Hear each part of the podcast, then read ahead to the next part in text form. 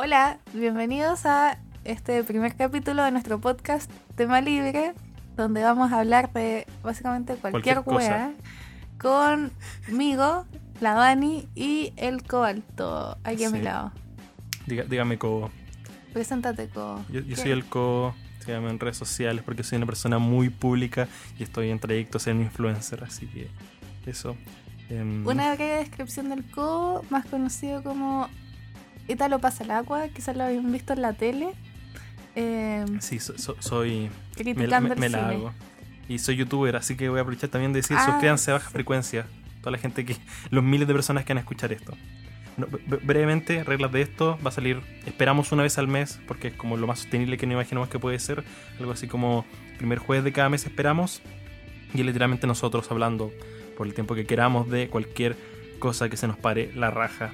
Y el tema del día de hoy Porque, es. porque así son las redes sociales, ahora cada uno puede hacer su programa. Sí, po. Esto, a todo esto yo creo que lo vamos a tirar por, por porque por Spotify, por Evox, no, no creo que por YouTube, porque eso ya es como una paja extra. Tener que hacer un video de esto, así que escúchenlo en Spotify. Y no sé si después nos quieren hacer preguntas, no sé, usen el hashtag, tema libre, lo que sea.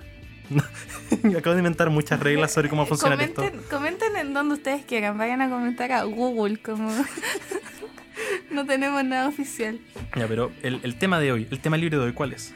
Ya, hoy día vamos a hablar del Inedit, un festival de cine documental de música muy específico. eh, que este año fue su 15 ava versión y no sé, como que tuvimos cueva y vimos muchos documentales, estuvo muy entretenido. Así que Sí, compramos los abonos, así que fuimos a, a todo lo que pudimos. Y Aquí no. eso. para aprovechar bien la platita. Sí. Y eso, vamos a ir recorriendo más o menos en el orden en que vimos los documentales. Hay unos que la Dani vio que yo no vi, porque yo estaba muy ocupado viendo Endgame por segunda vez. Así que eh, vamos a hacer nuestra opinión y quizá eh, a partir de eso abrir otras conversaciones, pero partamos directamente. ¿Qué fue lo primero que vimos en la inauguración de la Inédito? Ya, o sea, es que quiero contextualizar un poco que en verdad el, el festival es súper entretenido. A mí me invitó por primera vez mi hermana, así como a cachar qué onda en la tarde. Y siempre voy como a ver qué hay y siempre me encuentro algo entretenido. Así que si pueden ir el próximo año o cuando puedan, eh, vayan. Porque como que se aprende caleta y es una wea como muy específica que no sé si podáis ver esos documentales en algún otro lado. De hecho hay varios documentales que salen en el in- in- Inedit Y luego después desaparecen. nunca más los he vuelto a encontrar en internet ni en ninguna parte. Sí. Y mm, bueno, igual, yo no sé si es un documental tan como universal, porque igual es- tiene este nicho de ser de música, entonces yo creo que gente que, que le gusta la música en general va a disfrutar del documental. No sé, por ejemplo, nosotros igual vemos varios que eran de, de punk y cosas así, o, o de artistas que según yo no son tan tan mainstream, no sé si como, es como regla general que cualquier persona va a ir lo va a pasar bien. No, si siempre se pasa bien, como tanto. Ya, ya, Ya, el- ya, ya, ya. De, de hecho, ah, el primer documental que vimos era sobre Elvis. Se llamaba The King, el rey. Y mm, ¿Qué te, qué te pareció, Dani? eh, me gustó. De hecho, bueno, el documental hablaba de la vida de Elvis, pero como que hacía un paralelo en la narración con la historia de Estados Unidos. Eh, o sea, una parte de la historia de Estados Unidos en los 70. Es como el concepto del sueño americano y la idea de que en Estados Unidos existe demasiada esta idea de, de como que cualquier persona puede lograrlo en Estados Unidos porque con, con el puro esfuerzo se puede escalar las clases sociales y ser multimillonario. Entonces Elvis representaba esta imagen de el cabro pobre que fue encontrado. Al mismo tiempo reflejaba muchas otras cosas que tenían que ver con la cultura, con el racismo de los Estados Unidos, con la ingenuidad de los Estados Unidos, con las mentiras. Entonces, un, con un documental muy muy interesante por... Es un paralelo muy ingenioso porque a mí no se me habría ocurrido eh, lograr tan, tan, tal reflejo de la figura de Elvis para hablar de los Estados Unidos. Y también hablaba mucho de el éxito, o sea, del concepto de éxito dentro del capitalismo y del fracaso. Sí. O sea, como que Elvis pasó de ser una persona que no tenía nada, que vivía en un barrio pobre con los negros, a, fruto de su trabajo, ser una persona muy exitosa, de tener autos de lujo y bla, bla, bla, y terminó todo cagado en Las Vegas, como Comiendo estos sándwiches de mantequilla, maní y plátano que eran, eran, eran comiendo fritos. grasa frita. Y, Y no sabía, esto nada que ver, pero no sabía que lo- los, sándwiches se, No, se no podían sé. tostar. O sea, no tostar, pero freír. No sabía que eso era algo que se hacía. Pero sí hemos comido eso. ¿En serio? No, tengo- no, no me acuerdo. Pero sonaba demasiado Cuando- delicioso. Cuando hago esos como selladitos. Co- comprendo completamente a Elvis comiendo eso todos los días. Pero Al- sí, algo es que- algo que, por ejemplo, me, me gustó es que, y aparte, al, al inicio del documental, y por ejemplo, mu- muestra cómo Elvis eh, fue el primer apropiador cultural, Claro. porque él cantaba música de negros, pero finalmente, no me acuerdo quién era ahí como el, el productor de este sello, que lo descubrió porque él quería mucho promocionar este tipo de música como blues, que era muy de negro, Música de negro. música de negro. Como- Pero nadie quería escuchar a, a- a negros porque obviamente el racismo en Estados Unidos es tan fuerte que nadie quería escuchar a un músico negro. a pesar de que encontraban que la música era muy buena. Sí. Entonces encontró a Elvis que es como, oh, él es blanco, él es mino, él tiene como estos pasos y este ritmo que es muy carismático y canta como negro. Entonces, Y en el documental muestran mucho como el engaño detrás de Elvis, como que utilizaron mucho su imagen para, para promocionar como valores típicamente gringos y típicamente capitalistas y racistas. como, como por ejemplo cuando se va al, al ejército. Yo, yo siempre pensé que era como, como que igual uno, uno se imagina que Elvis es como el típico como gringo patriota. Como que yo, yo siempre pensé que había nacido de él la idea de ir al ejército. Y el documental muestra cómo fue manipulado porque finalmente lo convencían de que, oye, tú tienes que representar esta imagen del, del patriota, del, del, del chico bueno, como decirle al resto de los jóvenes como, hey, Esto es em, lo que hay que hacer. esto es lo que hay que hacer. Y para ser cool como Elvis tienes que enlistarte en el ejército. Sí, era, es, es muy fuerte en ese sentido. Sí, es brígido.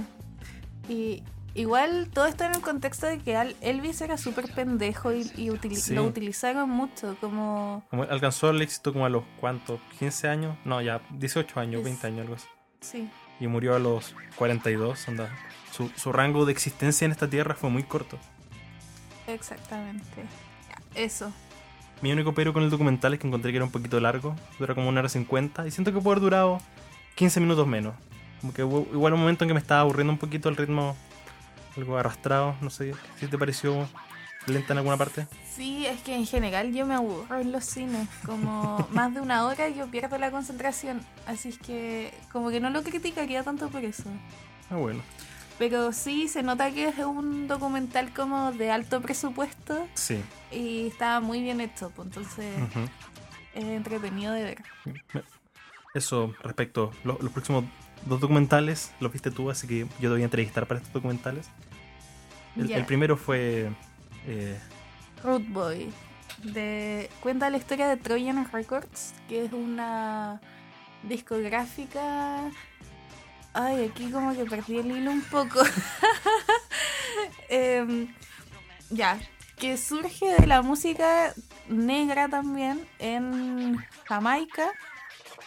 Em, como previo al reggae y lo que nosotros conocemos como música jamaicana.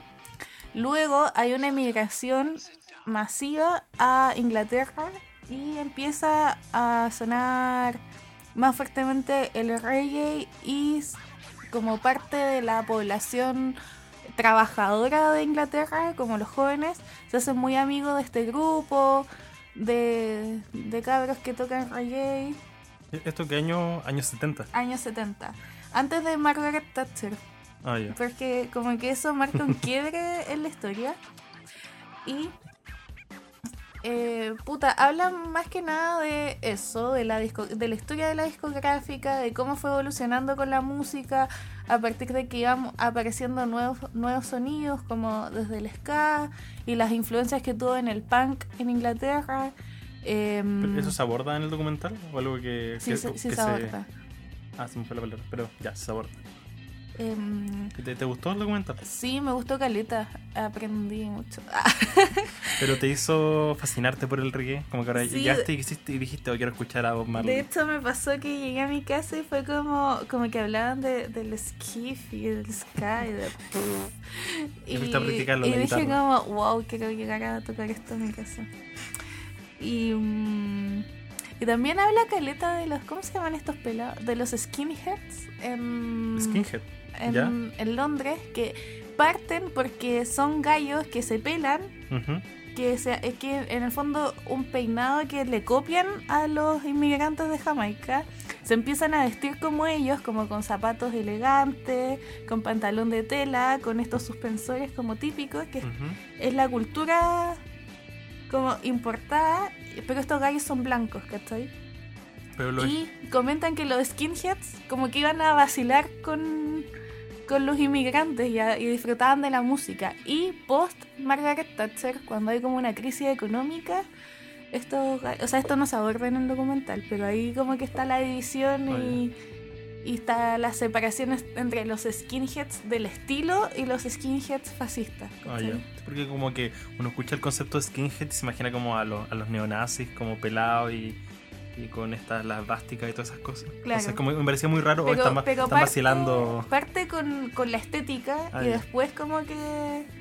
como que se lo apropiaron los, los su- nazis. Claro, no, más que se lo apropiaron son los mismos jóvenes que eran jóvenes pobres. Pero, Entonces, pero ¿por qué esos mismos jóvenes que pasaban, como, como que escuchaban música negra, después se volvieron racistas?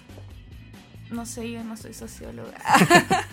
Eh, ya, pero te, te gustó recomendarle. sí, me gustó mucho, pero igual es un tema muy específico. No sé si... Igual ese... Como que, como que es- de nicho. Ese yo lo llegué a ver de tripazo porque como que me calzaba en el horario Ujú. y, mm, y me gustó mucho. Buena. No sé si era como ese. que finalmente, bueno, finalmente el dos, como que este, esta disquera sacó uno, sacó de los mejores discos eh, de reggae. de reggae y de hecho hay una playlist en Spotify que es la playlist de Trojan Records si quieren escuchar la música Bueno. y finalmente oh, quebró Oye, pero. em, y no, no sé, tuvieron que votar todos los discos que no tenían. sé si vi mal, pero ¿esa, ¿esa era un documental en blanco y negro? ¿O era No, otro? No. Ah, que ese era el otro, el de Blue Notes. El de... Ah, puede ser el de Blue Notes.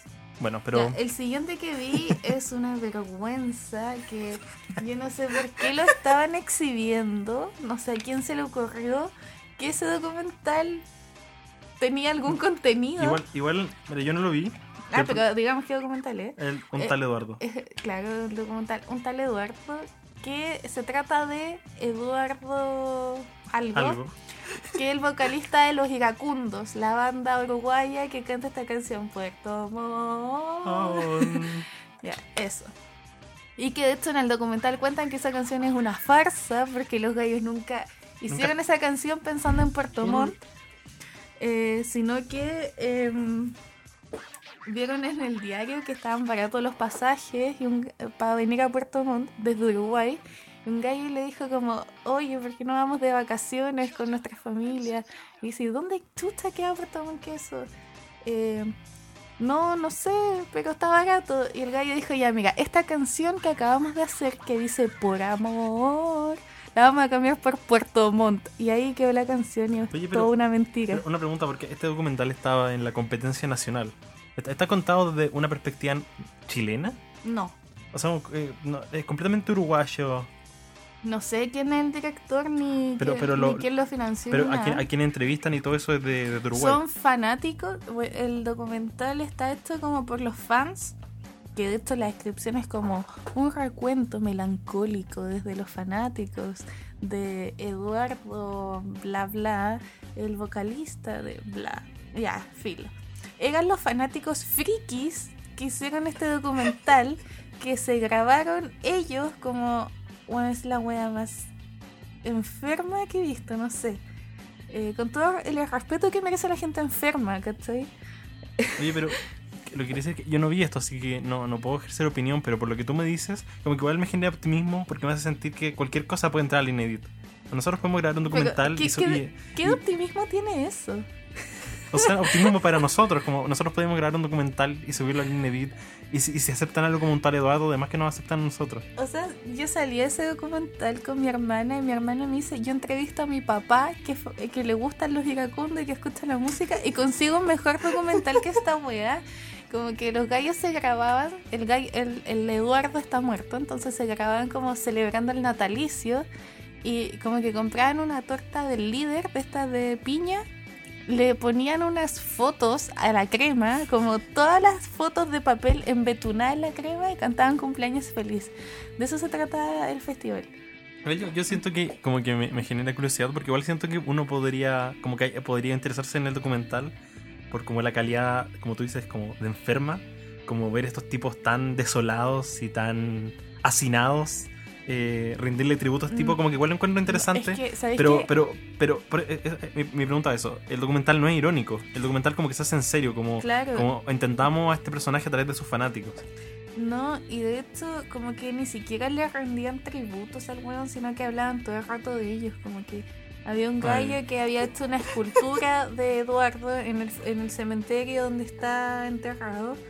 Y además había hecho como una escultura de Carlos Gardel y de Cita Rosa. Y como que se grababa él limpiando la weá, como contando. Bueno, a mí me gustan mucho los iracundos desde mi infancia, me recuerdan. Porque yo les quería cantar estas canciones a las muchachas. Como que era una wea que no tenía ni pies ni cabeza. De hecho, ya no quiero seguir hablando del tema. Ay, Dios. Em, bueno, eso no, no vean. Oh, no sé, yo creo que ese documental va, va a quedar como perdido en la historia, no creo que llegue a alguna parte. Así que, lamentablemente, la gente que vivió esa experiencia igual vivió una experiencia única que nunca más podrá ver. Eh, el, otro, Por suerte. el otro documental, que es uno que no, eh, hay un poco de división entre nosotros dos, es Mm, The Slits Here to Be Heard. Sí. The, The Slits es una banda punk de los 70, O muy sea, Punky. o sea, es del movimiento punk. Comenzó Punky y terminó siendo una banda de reggae. Es contemporánea a los Sex Pistols, a The Clash. Hecho, se menciona mucho cómo ellos eran amigos y cómo se ayudaban entre ellos. Finalmente, una banda que una vez terminó, quedaron un poco en el olvido. Como que la, la historia lo- los borró. Y luego Las borró. las borró. Son puras mujeres. Sí, una banda de puras mujeres. Y luego, como que se reunieron. Es la historia de la banda, en- fin al fin y al cabo. ¿A, a ti te gustó? A mí me gustó considerando que eh, es una banda que como que nunca logró ser exitosa. O sea, en la época como que existió y lo olvidaron de inmediato. Entonces como poder ver un documental de una banda buena, que tiene canciones muy buenas, eh, y que está en el olvido, a mí, me gustó Caleta. Como la oportunidad de poder verlo y de, y de cachar la banda, pues. Yo lo vi. Pero, Pero yo- tú no odiaste el contenido, te sea, gustó eso- el te- no te gustó el formato. Eso, yo a la única persona que puedo culpar por lo mucho que no me gustó este documental es al director. Porque finalmente el documental es solamente una serie de entrevistas a las integrantes, en donde las ellas como que hablan sobre la banda, y según yo, lo que dicen es relativamente interesante, pero el tema es que él solamente la, graba y estamos como media, la, la mitad del documental estamos viendo a estas señoras hablar de, de la banda, y siento que eh, visualmente es muy aburrido, y, y lo que te comentaba es que eh, siento que podría haber un artículo en Wikipedia y aprender, lo- aprender lo mismo que aprendí en el documental. No, no había nada visual o mostrarnos mucho. La, la parte que me gustaron es una, como cuando muestran a la banda tocando, Ujú. muestran como las letras en grande. Siento que esas son las partes donde más demostraban como lo buenas que eran y finalmente la razón por la que después llegué a mi casa a escucharlas. Pero siento que este no es el documental que le hace, le, le hace justicia a esta historia. Y algo que también eh, me, me molestó es que, que la música que... ¿Por qué se separaron y luego volvieron? Claro. Y a- acá no sé qué opinarás tú, pero yo encontré que sus canciones nuevas eran, eran malas. Y siento que no le están haciendo un buen favor a la historia de esta banda el mostrar esas canciones. O sea, yo creo que mostrar el regreso, más que que tenga que ver con sus nuevas canciones, tenía que ver con que la Gaia, la vocalista principal, que es la Ujú. Ari App, estaba en forma de cáncer y se iba a morir y era como su última gira, ¿cachai? Que le hicieron en Estados Unidos. Y a mí me parece que quizás el formato no es el más entretenido porque probablemente no tienen más material de la época, ¿cachai? Como que el mayor material que tienen es de su última gira precisamente, que fue cuando la Ari App le pidió a la amiga que quería grabar una película de su Ujú. gira. Pero a, lo que me refiero es que lo voy, a, lo- comparar con que hace un par de semanas vi el documental de Coldplay, que igual lo encontré bien deficiente. Y el, punto es que ese documental se centra en el último disco Coldplay, que es muy malo. y mm, no hablan de los sueños y la amistad. Y yo siento, no me pueden convencer de esto mientras están mostrando el peor material que ha sacado esta banda. Entonces me pasa el mismo efecto, como no me pueden convencer de lo importante que es esta banda si al mismo tiempo muestran su peor material. Como, ¿por qué no solo concentrarse en lo, lo bueno? O, o si va a concentrarse en, lo- en- en su última época, no sé, en las giras, pero literalmente mostrar los videoclips que yo encontraba que como que evidencian eso, que no, Pero, no- no estaban en ¿cuáles su mejor momento. encontraste malas? ¿Earthquake? No sé, no me sé los nombres, porque escuché su primer Porque- disco y me gustó mucho, pero después no- escuché la otra y fue como, oh, esto, esto en verdad no era bueno. Porque... mm, no sé, Unas que sacaron por do- 2004, 2005. No. Las que son como más reggae, ¿no? no, no, no, es que cuando se reunieron, que Ah, hab- 2006. había, había unas como con autotune, que eran como medias como bailables, Ah, ni me acuerdo. como qué que lo encontré muy, muy nada que ver con lo que nos querían decir.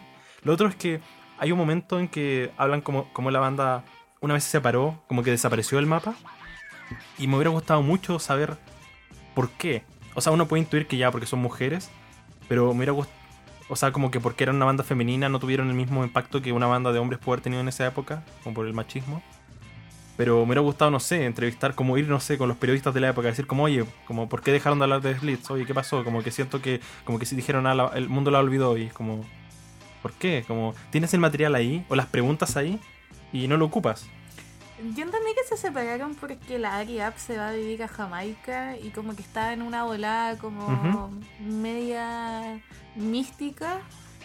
Y más encima la habían echado de la disquera después de grabar el primer Sí. disco, entonces como que no tenían mucho más que hacer. Pero no me refiero porque se separaron, me refiero porque el, el mundo las olvidó. Porque hay bandas que duraron 5 años en la época y habl- hablamos de ellas. The Slits no es una banda de la que se hable frecuentemente, entonces, según yo... Quizás tú no hables frecuentemente.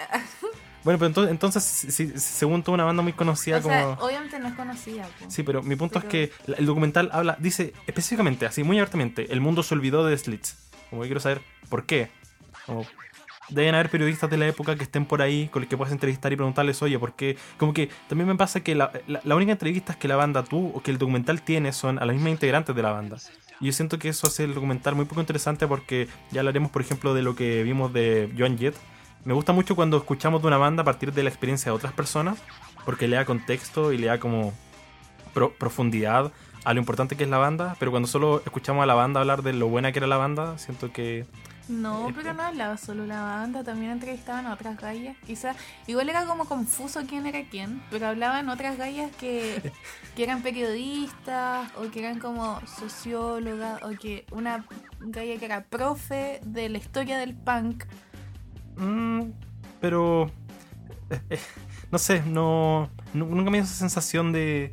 Como que yo siento que al final del día recalco la historia y la importancia de Slits, porque terminó el documental y la fui a escuchar y pensé, oh, como esta es buena música para los 70, el 77, 68 cuando salió el disco, como considerando todo el movimiento, es, es muy buena música, pero siento que aprendo más eso escuchando a la banda que viendo el documental. Onda, le diría a la gente, no vean este documental, escuchen a la banda, escuchen el, el cat que está en, en Spotify. No, porque si no ven el documental nunca se van a enterar. Bueno, lean el Que- artículo, en Wikipedia hay un artículo que dice exactamente lo mismo. Cállate. Nunca- pero nunca se van a enterar que hay una galla de la banda que terminó en la iglesia haciendo clases. Después de ser punky, es una tía de un jardín católico y devota de Cristo. Eso no te lo dice Wikipedia. Eso es verdad. Ahí tení. Ya, sigamos. Em, eso. Em, ahí terminamos el día viernes. Sí. Y luego llega el día sábado que vimos otros tres documentales. El primero del día, el de la P.A. Harvey, llamado A Dog Called Money. Sí, que es sobre su último disco. Yo no sabía esto porque yo busqué, antes de ver el documental intenté buscar el disco sobre el que se trataba y no encontré porque ningún disco que ella ha sacado hasta ahora tiene una canción llamada A Dog Called Money. Es Pero- otro disco, po. Pero resulta que la canción que le da título al, al documental es una canción sencillo que no sacó en ningún disco. Pero sí sacó, creo que el 2016 es el, documental, el disco sobre el que se trata este álbum, o sea, este documental. ¿Y qué te pareció? bueno, esto es sobre toda la experiencia de ella eh, yendo a Afganistán, eh, Siria, países de Medio Oriente y aprendiendo la cultura y usando estas influencias para eh, componer y grabar su último disco. ¿Y te gustó o no te Ya, gustó? dicho de otra forma, Es- apropiación cultural. No, no, no. Dicho de otra forma, se trata del proceso creativo de su último disco que se fue a grabar a países en guerra asiáticos y a Washington. No sé. Eh, Yo estoy, yo estoy un poco conflictivo en este yo también. Por un lado me gusta mucho la dirección, creo que es un documental muy visual. Es, es, es- es casi la vereda opuesta de lo que era The Slits, porque es un documental donde hay muy poco diálogo, sino que muchas veces solo como la cámara en nuestros países y mostrándonos estas terribles situaciones. Y por otro lado tenemos a la banda como tocando. Encuentro que el proceso de grabación del álbum es muy entretenido. Pero por otro lado está todo este concepto de ella literalmente robándole eh, la música y la cultura a esta gente. A mí me pasó lo mismo. Eh, en verdad yo creo que nunca me fijo en esas weas como de la dirección, la cámara, no sé. como- Lo, Ya, lo pero- estoy viendo, pero no lo estoy ¿Procesando? procesando. Pero sí, en verdad verla a ella componer y, y crear su disco eh, es brigio. Es una muy buena artista y es brigia seca. No sé, brigio, brigio, brigio, no sé. Y también me pasó eso, también quedé como. ¿Qué onda la weona cara raja que va como, a ver si tócame este instrumento de tu cultura? ¡Ay, ya qué bonito! Después iba a su estudio y tocaba la misma wea. como, a ver, ustedes niñitos que mataron a su mejor amigo, a ver, cuéntenme esa historia. Ya después iba a escribir una canción, como, Sí, bueno, es un poco como pornografía de pobreza. claro. Especialmente el documento, como la idea de que lo documentó en un, en un medio audiovisual, como para que la gente vea, oh, sí, que, que fuerte. Igual creo que en su defensa sí, sí es fuerte, onda. Sí, pues, ver esas cosas sí. es, es muy duro. De hecho, a ratos como que se te olvida que es, Es sobre un música. es sobre música, es, es muy fuerte sobre la guerra, sobre la po- pobreza. Em, a, mí, a mí me gustó mucho por ese lado y siento que cuando lo pienso desde el punto de vista de lo carerraja que fue la PJ Happy, como que se me cae un poco, pero fuera eso igual lo, lo encontré fascinante. Igual lo pensaba por otra parte que en el fondo igual como que toma esta información, ¿cachai? Que, que en verdad en la cultura occidental sabemos qué pasa, pero no lo vemos, entonces nos importa una raja. Y como que ella occidentaliza el mensaje de cierta forma a través de su música.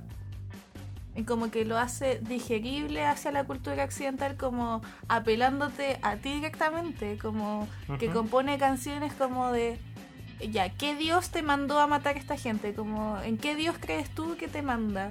Como, y, y empieza como en el fondo una crítica de que hay como hay- obviamente hay peleas religiosas en, entre estos países, pero también como que los occidentales lo miramos como Como algo externo. como desde afuera, como desde una superioridad y como que a, otros, a nosotros nos domina otro dios y como que apela como a la intervención de los gringos, que como cuál es tu dios que te manda a atacar acá y ahí está como implícito como el dios del dinero, no sé.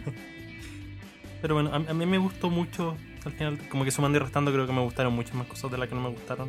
Igual lo recomendaría. Igual creo que un documental relativamente grande en el contexto. Onda, yo creo que esto puede llegar a Netflix y lo pueden ver a un futuro. Y yo también creo que vale mucho la pena que ella, por ser una persona como externa, privilegiada, blanca, eh, británica, podía participar de weas, eh, o sea, perdón, no de weas, como de... ¿No, no podemos decir grosería en este podcast? Es que no quería decir weas, pero no sé cómo se llaman, como reuniones o, ri- Ah, ya, o rituales que tienen los hombres eh, en los que mujeres no pueden participar, pero como ella estaba en el contexto de ser como famosa británica y estar grabando este documental, como que lo podía mostrar. Y vale la pena mucho como las cosas que ella nos, nos puede mostrar que normalmente no vemos y verla a ella componer. Sí. Yo creo que es un documental que de alguna forma quizás le van a sacar mucho más provecho si tiene alguna, algún tipo de conexión emocional con el álbum. Donde si ya lo cachan, si ya lo han escuchado, ya han estudiado un poco las letras, como que les va a dar mucho más contexto.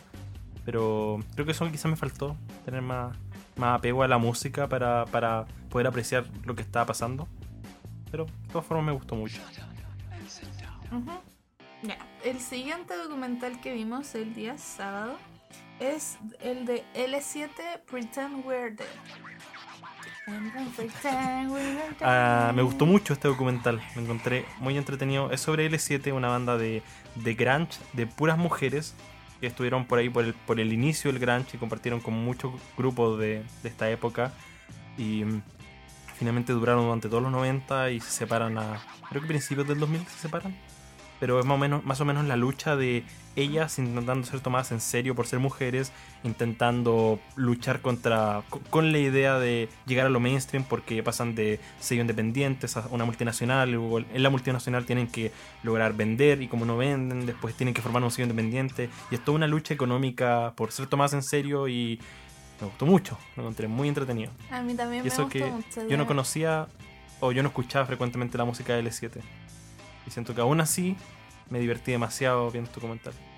Claro, y, y en el fondo como que el documental te muestra que estaba todo pasando en el mismo momento y que mientras, ve- mientras vimos como The Slits que pasa en Inglaterra, como que paralelamente están las L7 en Estados Unidos y como que eran todos amigos de la misma gente. Pues igual esto, como para que no se confundan, esto ya 10 años después, pues, todos los 90, Entonces cor- los... Corta eso. Ah, ya. eh.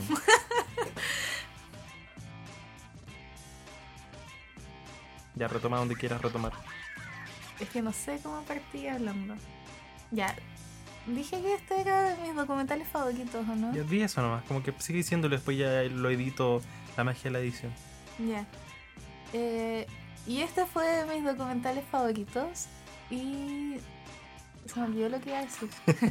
Bueno, eh, me, gusta mucho el cómo hacen eh, uso de la narración de, la, de, las, de, de las L7, porque ellas finalmente casi nunca se muestran, pero ellas van narrando esta historia y vamos, casi todo lo vemos con material de archivo, ya sea... Por algún motivo hay mucho material sobre ellas, como en sus giras, en sus inicios, compartiendo con otros. Me gusta mucho el uso que se usa de las fotografías, que como que hacen una evolución, como que hace que hacen que las fotografías se muevan por cómo las ponen. Sé, encontré que un documental que desde lo visual es muy, muy entretenido. Eh, igual tiene ese elemento un poco nostálgico al todo como el rock alternativo de los 90, MTV, ver a estos grupos, porque igual tienes por ejemplo a, no sé, eh, Chris Novoselic de Nirvana hablando de ellas, o a, ¿cómo se llama esto? A, a la Shirley Manson de Garbage, eh, como, como entendiendo que siendo un grupo que creo que no es tan conocido, em, ver toda la influencia que tuvieron en esa época eh, es muy impactante y te hace como valorar su, su, su- su potencia. Claro. Eh, Y hay muchos momentos que encuentro bastante interesantes respecto a como entrevistas en que no sé, lo, lo comparo con lo, lo que, lo de Joan Jett y las Runaways, que como que siempre van a entrevistas y lo primero que la gente tiene que decir como, ay, ustedes son todas mujeres. Sí. Y es como un elemento sí o sí. E igual es chistoso porque al final del día igual la L7 fueron encapsuladas dentro del, del Riot Girl, siendo que el Riot Girl era un, un movimiento punk y ellas son muy grunge, Pero como eran mujeres pero ya- como mujeres ya... Y como que finalmente es algo triste porque, o sea, no, no sé, no sé cómo, cómo llamarlo, porque igual ellas como que renegaban el ser mujeres en el sentido que no quería que se hablara de ellas, como no querían ser metidas en esta, en este, en esta bolsa de, ah, somos mujeres. O sea, más que renegar, era- ellas eran como una de las primeras bandas como Ujú. abiertamente feministas o la banda grunge de la época abiertamente feminista. Decían como, ya sí, obvio que somos mujeres, pero ya hablemos de nuestra música, ¿cachai? Ujú. Como, sí, tengo vagina, pero Sí, también sí. tengo axilas, ¿cachai? Me importa un pico. Hay, hay esa frase que, que la, la, la ponen como muy clásica y es, es muy buena cuando dice como ella tiene tanta tanto clítoris que no necesita bolas. Claro. Porque en el fondo, claro, como que todas estas bandas de mujeres que surgen con el punk, después con el grunge, como que se trataba de que eran mujeres y era muy extraño que fueran mujeres, Ujú. ¿cachai? Creo, Y, creo que en un momento y como que al final nunca eran reconocidas porque tenían buenas canciones o porque eran buenas músicos, músicas. Em, sino que porque como, ah, la banda de, de las mujeres. Pero como que la bacán que tiene el documental es que contextualiza que en la época eran todos unos monos locos y todos querían vacilar la weá. y en las tocatas como que da lo mismo que fueran mujeres, como que decían como vamos a vacilar esta weá, que, esta, esta música que es muy buena, ¿cachai? Da lo mismo que la toque. Igual algo que me, me parece interesante es que eh, habla sobre, sobre mucho, eh, siento que en algún sentido reivindica el grunge, porque actualmente y con la gente que creció en esa generación y ahora es grande, uno piensa como que un, un, un tipo de música muy inherentemente machista, pero en la época las bandas que estaban en el movimiento grunge, no solo bandas como de mujeres, no sé, pues Nirvana por ejemplo, eran abiertamente feministas, y en verdad todo el movimiento estaba como, como abrazaba ese, ese concepto. Entonces, igual siento que de, de alguna forma es un documental de apreciación del grunge como, Claro. como género. Igual es lo que me... Claro, me- como que obviamente debía- debían haber existido como gente que le gustaba el grunge o que hacía grunge, que eran unos sacos de wea, pero como que el grupo en el que ellas tocaban y en el círculo de sus tocatas, como que sí Era eran, muy- muy- eran más femi no sé si feministas, pero como menos sacos de wea, ¿cachai?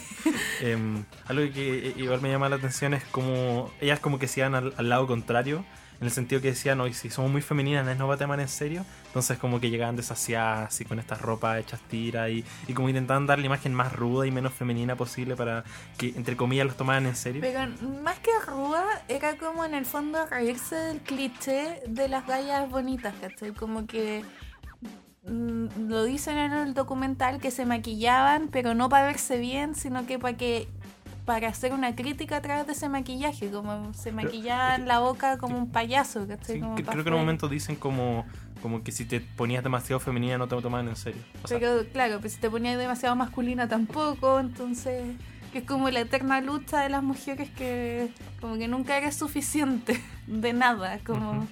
Ni suficientemente bonita, ni suficientemente fea, ni, ni suficientemente femenina, ni suficientemente chascona, da lo mismo. Pero eso, lo encontré muy, muy, muy entretenido y muy recomendable de, de ver.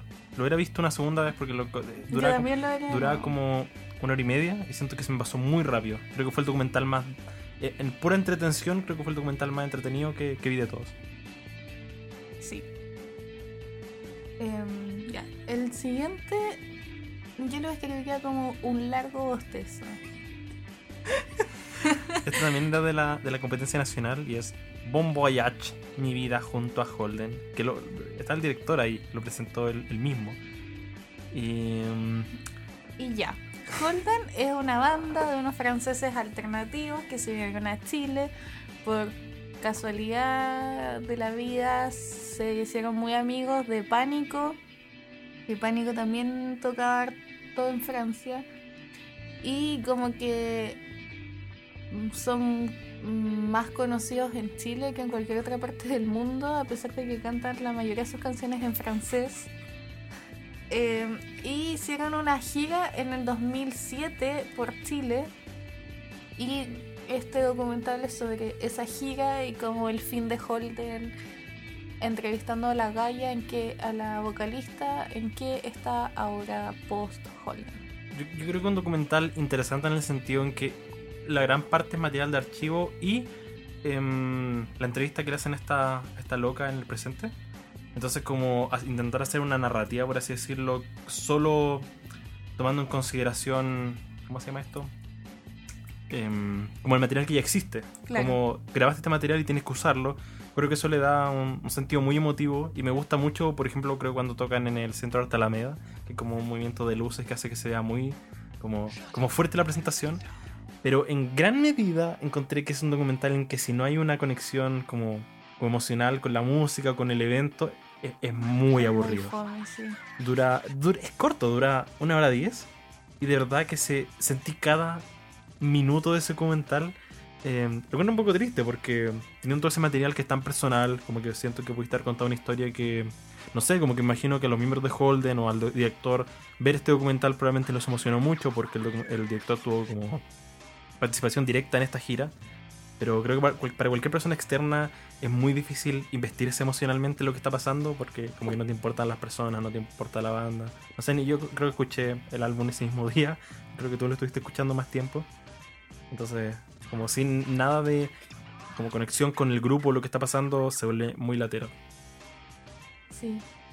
O sea, a mí gustándome la banda lo encontré medio fome. Y claro, el, el, el director cuenta cuando presenta el documental que este era un archivo que él grabó en el 2007.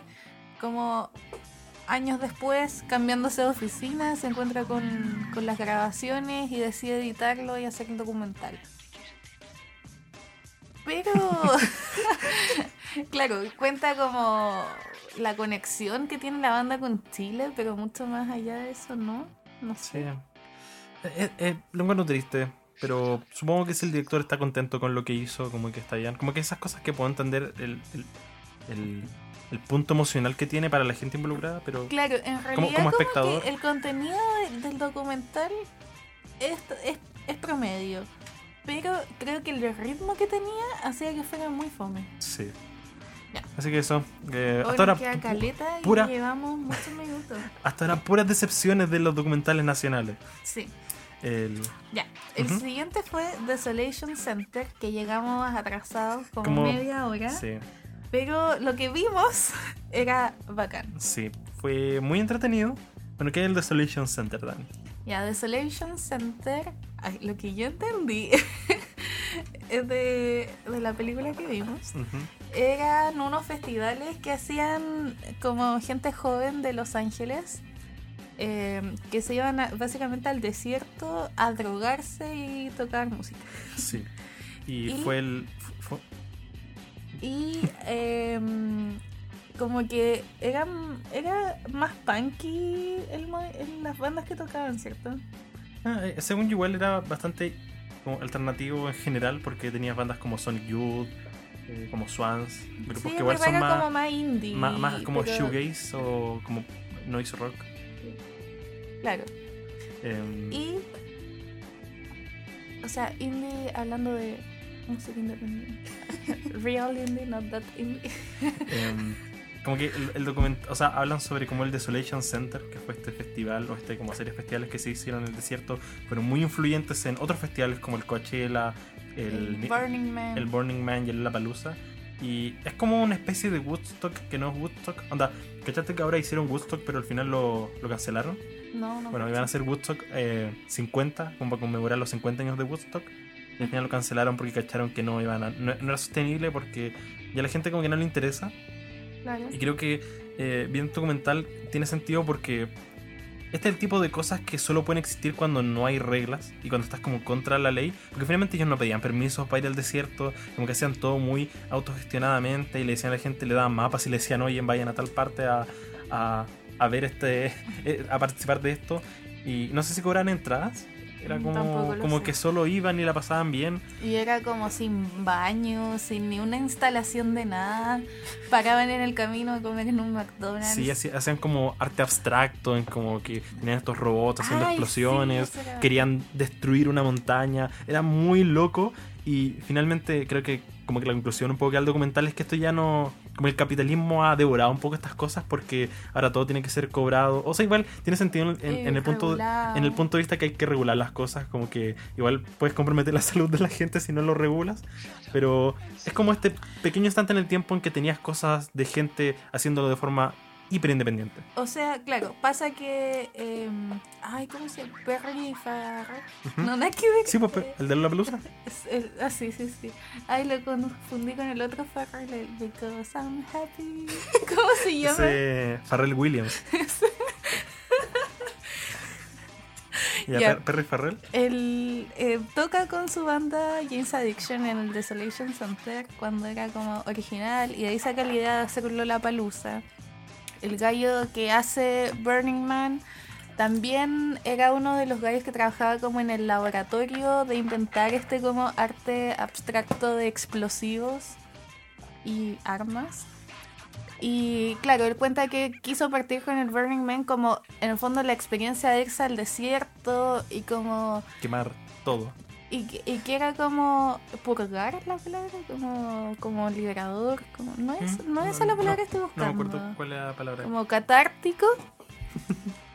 y claro, y quemar esculturas y que vayan artistas y que golpeen la wea piedras para hacer música. Era, es muy postmoderno. Claro, y que su socio, o sea, y que él quería que fuera una wea piola, como donde la gente fuera al desierto como como, como se hacían sus inicios, pero que tuvo un socio que quería que hacer, hacer esta weá crecer y crecer y que vaya la mayor cantidad de gente posible y al final lo consume el capitalismo, como que como que el documental termina como eh, el, año pasado al Burning Man fueron como millones de personas y las entradas costaban como 200 lucas. Sí, como creo que 540 dólares es lo que decía. no, no, no sé exactamente cuál es la conversión. Eh, sí, creo que el punto clave es que él decía que el, el, Burning Man tenía que ir aumentando de forma natural, como si la gente como que daba la palabra y iba veniendo bacán, pero no quería promocionarlo, y como si tu compañero quería promocionarlo, quería colaborar con empresas, es lo mismo que uno ve ahora en la palusa, en que vas y hay como stand de todas las marcas posibles, y finalmente... Eh, no, sí. Em, es como extraño en el sentido en que yo puedo verlo y pensar, wow, toda esa gente puede haberse muerto en ese desierto, pero él pienso como, igual, e-, es, linda la idea de que pudieron hacer eso sin completo control. O sea, sin, claro, uno sin reglas. En el desierto, después hacen otro como en San en un barco. No, no en San Francisco, pero como por ahí cerca en San algo en un, en un barco, como todo lo contrario al desierto. Y como que eran. San Vicente, creo que era. En el fondo, hacer tocatas. Me acuerdo que era San Vicente porque cuando dijeron San Vicente, yo estaba esperando que dijeran Saint Vincent en, en, español y era como San. Vicente. Sí, era San Vicente en inglés.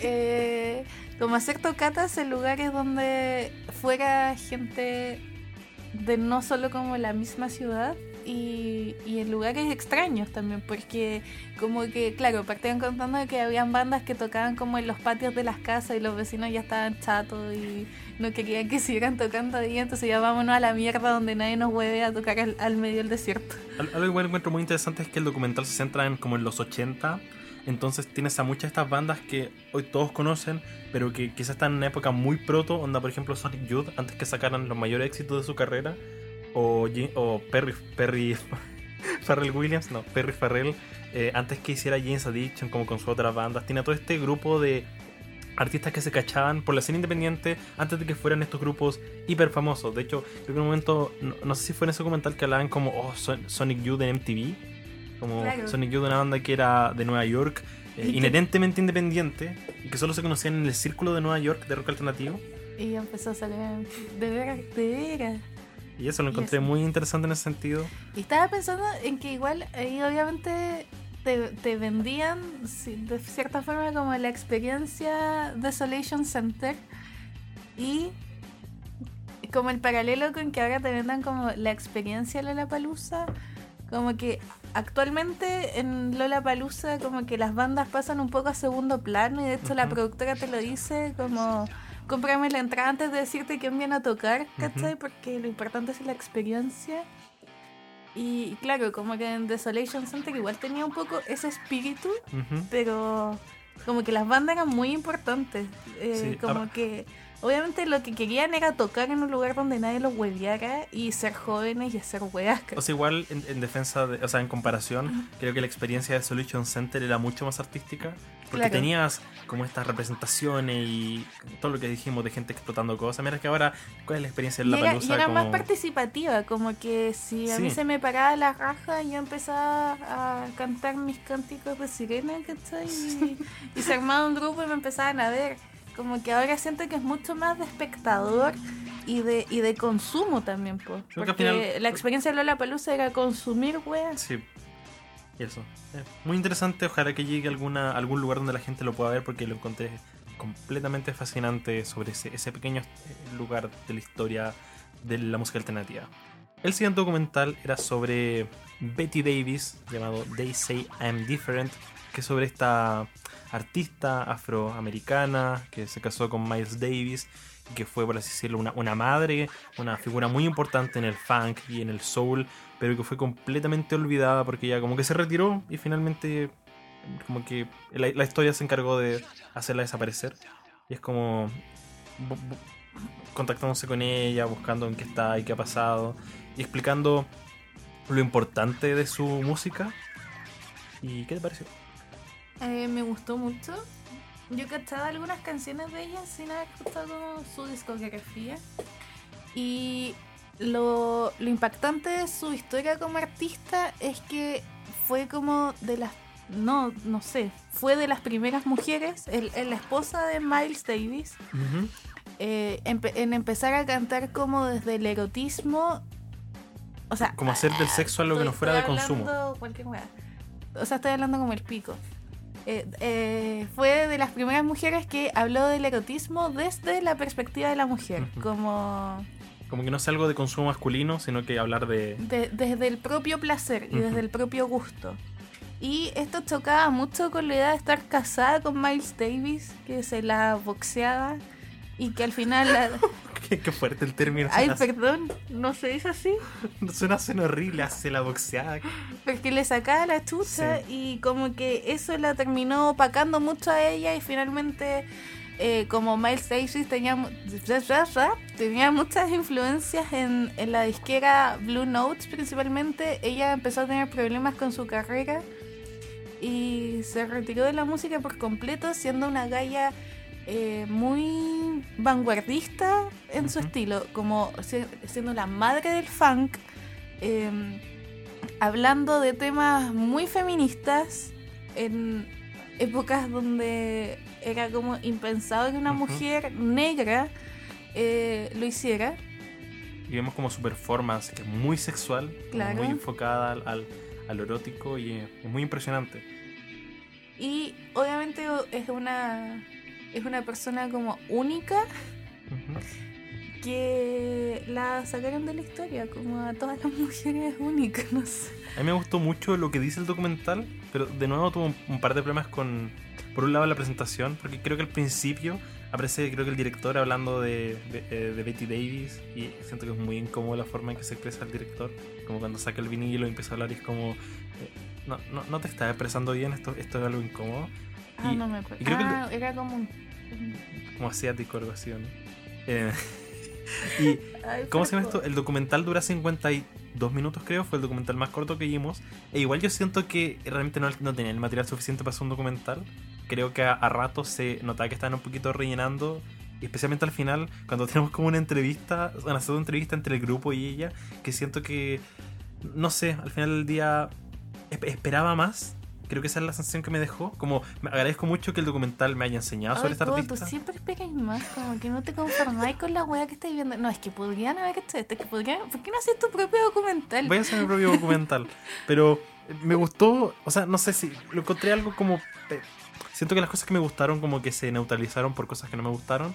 Pero igual valoro el documental por haberme enseñado sobre esta artista. Y lo recomendaría como. Porque igual es, es corto, onda, no vaya a perder mucho tiempo viéndolo.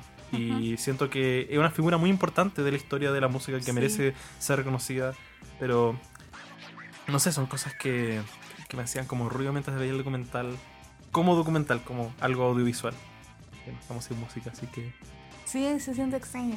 Eh, y es que a mí, por el- muy por el contrario, me gustó la entrevista final porque ahí en la entrevista en sin mostrar su cara, como en la actualidad, siendo una señora viejecita. Y hablan con el- la banda que tocaba con ella. Y ahí de- queda muy claro con esa entrevista que ella se retiró de la música por los problemas que tenía con las disqueras. Pero mi, mi- Porque- mi problema con las entrevistas es que me da la sensación que ella no quería ser entrevistada. Claro, Y siento que. Vamos a hablar de lo de Joao Gilberto, pero siento que cuando tu documental tienes a alguien que no quiere que lo entrevisten y lo está entrevistando, te da una conversación un poquito incómoda. O sea, mm, no, no sé en qué contexto se habrá dado, pero en el fondo los amigos le hacían preguntas que ella no quería contestar.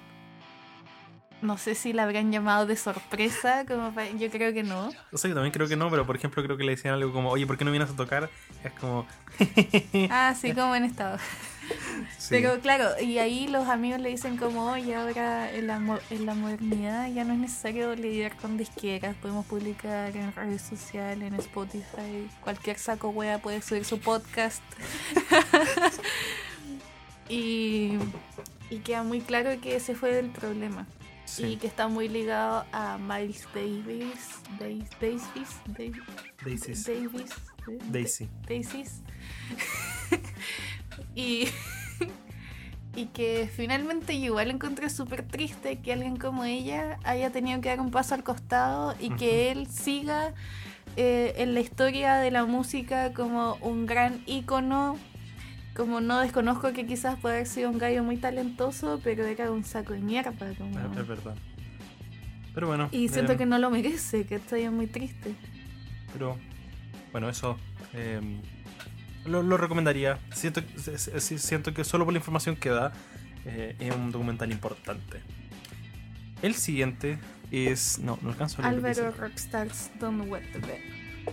Me, me confundo mucho porque cuando lo leo siento que el apellido de Álvaro es Rockstar. Pero es Álvaro, dos puntos, Rockstar Ahí ese va a ser seudónimo artístico. Danny Rockstar. Daniel Rockstar. Eh, ¿De qué se trata el documental, Dani?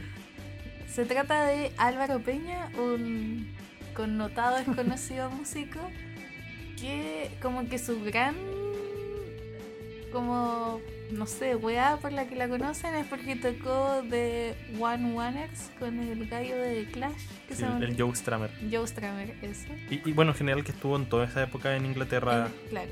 en la época de Clash y Sex Pistols. Se fue por la dictadura, ¿cierto? No, Sí. Siento que no lo dicen explícitamente, pero... O sea, creo que en un momento dicen que, es el, que él es socialista, porque dicen como oh, un tipo socialista debería estar hablando de los problemas de su país. Y dicen que se fue exiliado. Ah, ya. O sea, dice, creo que dicen que se fue por la dictadura, pero creo que nunca dicen la palabra exiliado. Así que quizás puede haber sido un poco más claro, pero creo que se entiende. Bueno, y se, fa- se va a Londres en los 70 y llega a vivir a una casa ocupa con Joe Stramer. y vive como toda la época de, del punk em, británico. Y se codea. Yo creo que lo, lo más interesante de este documental es que siento que es una figura muy connotada, como tú dijiste al principio, pero es desconocida, donde yo no tenía idea de quién era Álvaro y Peña. eso que este es el tercer documental que hacen Sí. de él. Eh, yo no tenía idea de quién era él antes de ver este documental. Y siento que. Está lo mismo. Siento que. Siendo tan connotado y codiándose con tanta gente grande, es, es brigio lo, lo oculto que ha estado. Igual el documental hace mucho hincapié en cómo. O sea, yo creo que lo oculto para nuestra generación, quizás. Mm, o sea, igual hay varios, varios como artistas de la época que, según yo, pasaron harto más a la historia que Álvaro Peña. E igual el documental, según yo, deja muy claro, o no sé si quizás sea, será muy autocondescendiente, pero habla bastante de, de cómo se llama esto, de cómo él no lograba vender sus vinilos, cómo imprimió como Ya, pero- 200 y Mira, nunca los es logró que vender. Primero hay que contextualizar que el gallo ten- tiene una personalidad Irreverente. muy irreverente y como que lo describen como un, Un genio. niño en cuerpo de grande que no quiere dejar de ser niño. Entonces, puta, imagínate un pendejo de 5 años pero con canas, ¿cachai? Como Sí. esa es su personalidad. Creo, creo que lo que, no- lo que menos me gusta, o sea, no sé, estoy un poco conflictivo en el sentido que no me gusta que siento que el documental es muy masturbatorio. Como hablan demasiado de lo genial que es Álvaro Peña y lo magnífico y lo perfecto. Y siento que hay cosas que, por ejemplo, él sacó un disco que se llamaba Drinking My Own Sperm. Y puedo imaginarme que en la época de los 70 Inglaterra como que sacar un, un- un álbum así sea como, como que cause...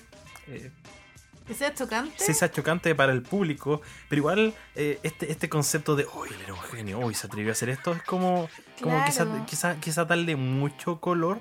Y por eso es que estoy un poco como, como extrañado, porque igual es un, es un artista desconocido, entre, entre comillas. Entonces la idea de que a pesar de todas estas polémicas y todo esto, como que no sea tan reconocido, quizás vale la pena el que lo, lo, lo- lo enfaticen mucho el cómo... ¿Cómo se llama esto? El, lo genio que es. Pero igual, no sé, después de hora y media de estar todo el tiempo diciendo, uy, sí, un genio, magnífico, el mejor artista de la historia, empieza a cansar un poquito. Claro. Es que, sí, pues, eso.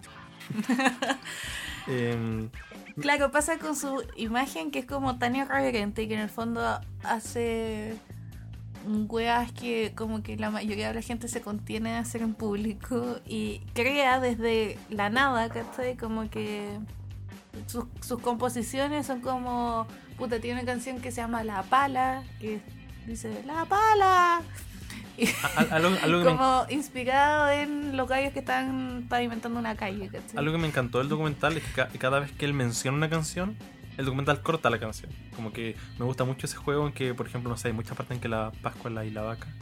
Dice como, ay, él hizo, es como, es como esta canción, y al tiro cortan la canción, y siento que te da mucho contexto, y siendo una persona que no conocía nada de su música, te ayuda a entender su discografía y el tipo de música que él hacía. ¿A qué te refieres con que corta la canción? Con que, por ejemplo, dice nada, eh, él es como esta canción que compuso, y el tiro muestran a Álvaro Peña tocando esa canción. Ah, ya, ya, ya. Como- Como que no entendí el concepto de cortar. Como cortar a la canción. Ah, ya, ya, ya. Y me gustó, siento que hizo muy interesante, muy eh, fácil de entender y familiarizarte con la música de Álvaro Peña. Y no sé, me, me- Y el gallo es súper carismático. De hecho, estaba Sí. ahí en la presentación del, del documental. Como que obviamente tiene sus fanáticos eh, que lo fueron a aplaudir y a decirle genio, la wea.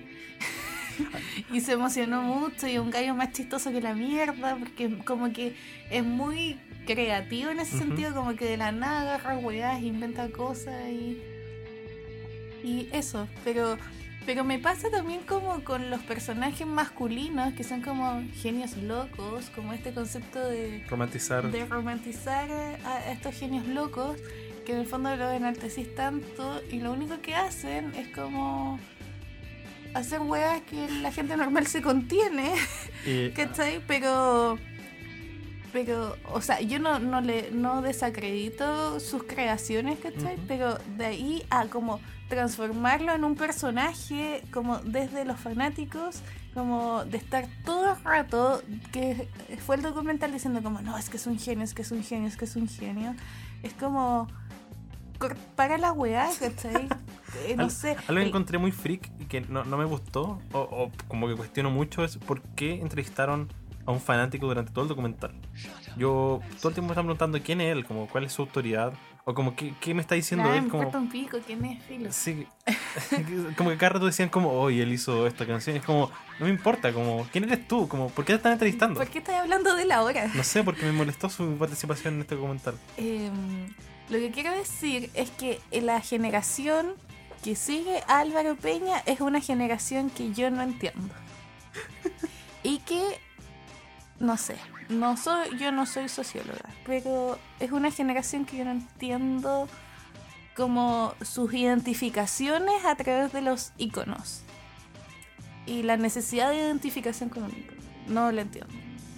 Perdóname, porque no lo entiendo. Eh, Y eso. Creo que fue un buen documental en términos de, de documental. Me gustó cómo, cómo, cómo lo montaron, cómo lo dirigieron. Todo lo que tiene que ver con lo visual como que me, me gustó. Pero como dice, siento que la parte más... más ah, más mala de, de todo, no solo el documental, sino que la experiencia de ver el documental fue estar con, con fanáticos de este weón, que son gente muy desagradable. y eso. Em, creo, que, creo, creo que de todos los documentales que vi chilenos, este fue el que más me gustó, mejor, porque sí. no vi el de Jepe, y creo que tú tampoco viste el de Jepe. No. Yo tenía muchas ganas de verlo, pero, pero Claro, o sea, en verdad nos pusimos a hablar de puras weas, pero en, conclusión, el documental cuenta como el proceso creativo de él como artista y paralelamente cuenta cómo todo el mundo le chupa el pico en Chile porque en el fondo somos una sociedad muy contenida. Y de hecho, Álvaro hace esta crítica de que vuelve a tocar a Chile y toca con un travesti ujú. Y como que el público son unos simios, ¿cachai? Lo escupen. y obviamente el Álvaro se lo toma como diciendo, no, yo soy punk y como que me escupen es lo mejor que me pueda pasar, ¿cachai? Pero después hace la crítica de decir como, puta, en verdad estos son los efectos.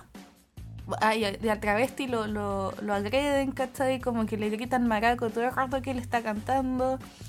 Y, y él dice como, puta, estos son los efectos de eh, llegar a un Chile con 17 años de eh, oscuridad cultural, ¿cachai? En que no se produjo cultura desde los jóvenes. Entonces ahora los jóvenes como que tienen la libertad, pero no saben como qué chucha hacer, ¿cachai? Y eh, es precisamente esa, ese, esa generación a la que yo no entiendo. Ah, me recordaste que algo que igual me gustó es que eh, como que dan distintas perspectivas a través de distintas personas. Por ejemplo, cuando hablan de la Pascua y la vaca, creo que es la que dice como, como que él en verdad después de eso se puso a llorar. Cuando paralelamente él dice como, como no, esto es bacán, la raja, y como ella dice, no, en verdad él estuvo muy afectado por eso. Claro, siento po. que esa, esa como se- fue su de sus primeras presentaciones volviendo a Chile. Sí, Siento que esa como redondez de las situaciones, o por ejemplo cuando como una mina, creo que la bajista de la banda, habla sobre cómo el weón era un, un cerdo que era, era como muy ridículo y algo como que, como que te da vergüenza, vergüenza verlo. Como que siento que esas como críticas, obviamente en el contexto deben ser en buena onda, pero eh, igual siento que como que aprecio que es esa gente que lo conoció más cerca, como no los fanáticos, sino que gente que trabajó con él, la que lo, lo lleva a tierra y dice, oye, este en verdad igual es un, un- Claro, es un como- tipo loco y que en verdad todas estas cosas sí le afectaban. Y hace weás que uno se pregunta como con distancia. ¿Qué mierda? ya, Em, eso. Igual creo que es un personaje importante de la historia chilena y deberíamos conocerlo, Álvaro ujú. No sé si toda su música en Spotify, no. Ya, después viene el documental de El, el Ryuichi. Ryuichi Sakamoto. Que estuvi- Koda. estuvimos todo el fin de semana diciendo Sakamoto. Así que ahora es muy difícil decirle Sakamoto. Koda. sí. Este, este fue mi documental favorito de todo el De hecho, el documental que ganó la competencia internacional, que es muy bueno, que la- cuando lo fuimos a ver estaba la sala llena, había una fila gigante para verlo, pero yo me quedé dormida a los 20 minutos, así que no tengo mucho más que decir. Bueno, a- a mí me encantó primero porque siento que fue el documental más vívido eh, visual. Como que casi parecía ficción, casi parecía una película por cómo estaba retratado y todo lo que tenía que ver con la fotografía, montaje. Como que lo encontré muy creativo visualmente como, como retratar a este personaje. Y aparte me gustó mucho que, bueno, Ryuichi Sakamoto es un compositor que creo que en los 70 estuvo en una banda en Japón, el Yellow Orquesta, algo así No tengo idea. de como música electrónica y luego hizo bandas sonoras para El Último Emperador, para El Renacido y muestran su como que ahora él está enfermo y él es una persona que participa mucho en eventos sociales, por ejemplo con lo que fue el año 2011 el terremoto y todo el el desastre nuclear, él era un muy adverso crítico de volver a poner ¿cómo se llama esta cosa?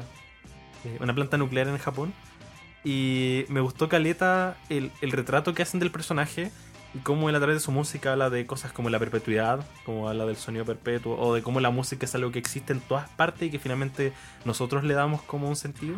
Porque finalmente él saca música de, de todo, como que él mete agua, viento en sus composiciones. Y lo encontré, lo, lo encontré un personaje muy interesante, retratado de una forma muy, muy interesante.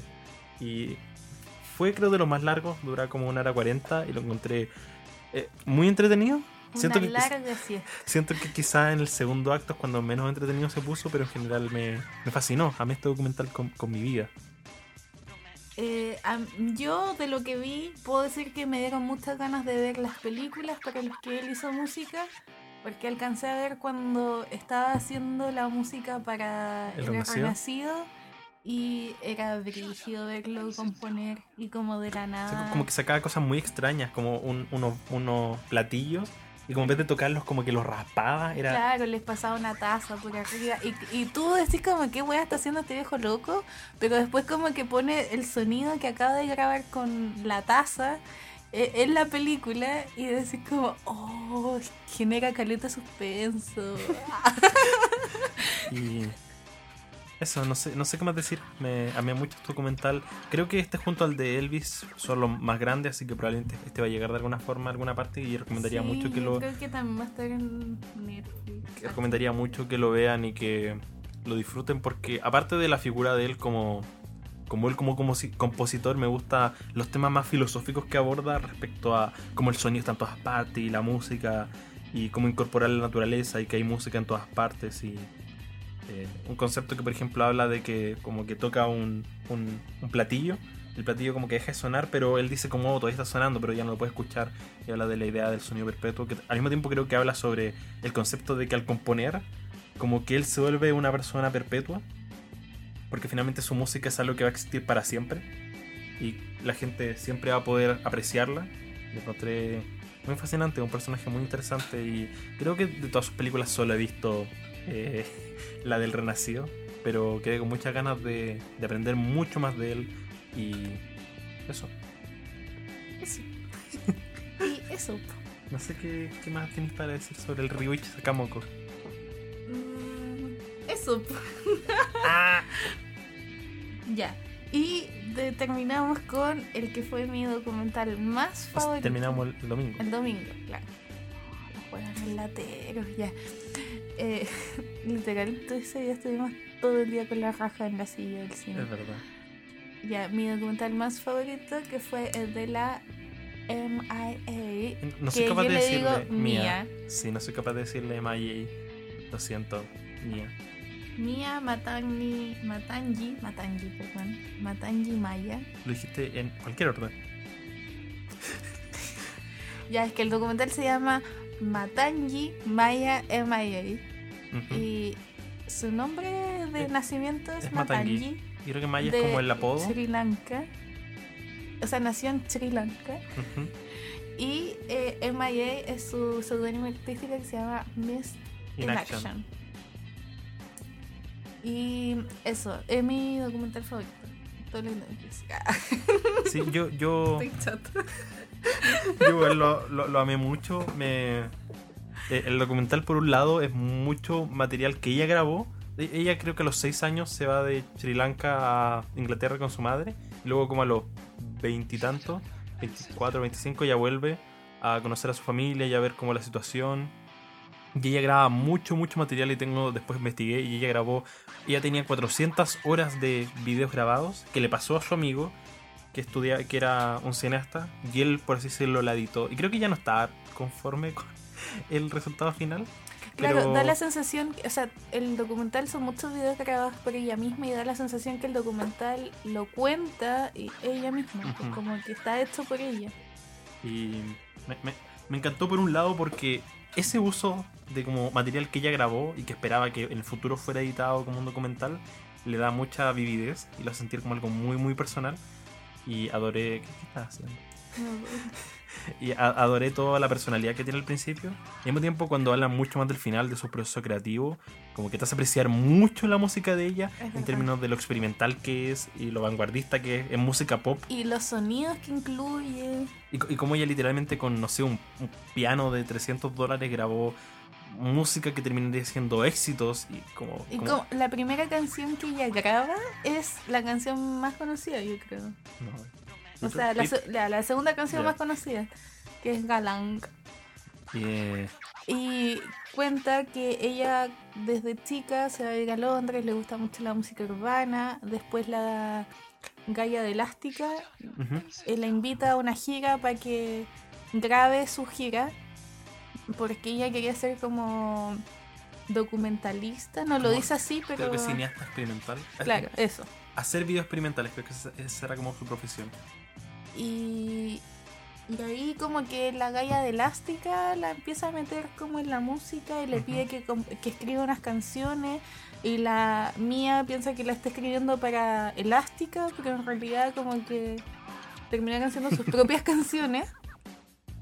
Y, y es muy autogestionada porque ella hace esta música y luego ella como que con, con pura personalidad, o al menos eso dentro del Eh, documental, sí. como dice, oye, tengo estas canciones como... me como- estaba buscando, como que va a una disquera y habla con el gallo y le dice, me estabas buscando, ¿cierto? Y le muestra las canciones. Y, y muestran como su primera interpretación, como cuando le tienen que mostrarle la- esta música. Y es muy entretenida, ella tiene mucha personalidad en vivo y como que me dieron muchas ganas de, de verla en vivo. A- además, a lo que adoré mucho es cómo aborda el tema del conflicto de los artistas respecto a temáticas sociales. Porque ella está constantemente incluyendo en su música y hablando públicamente sobre los conflictos y la guerra en, en el sudeste asiático y todas las guerras civiles.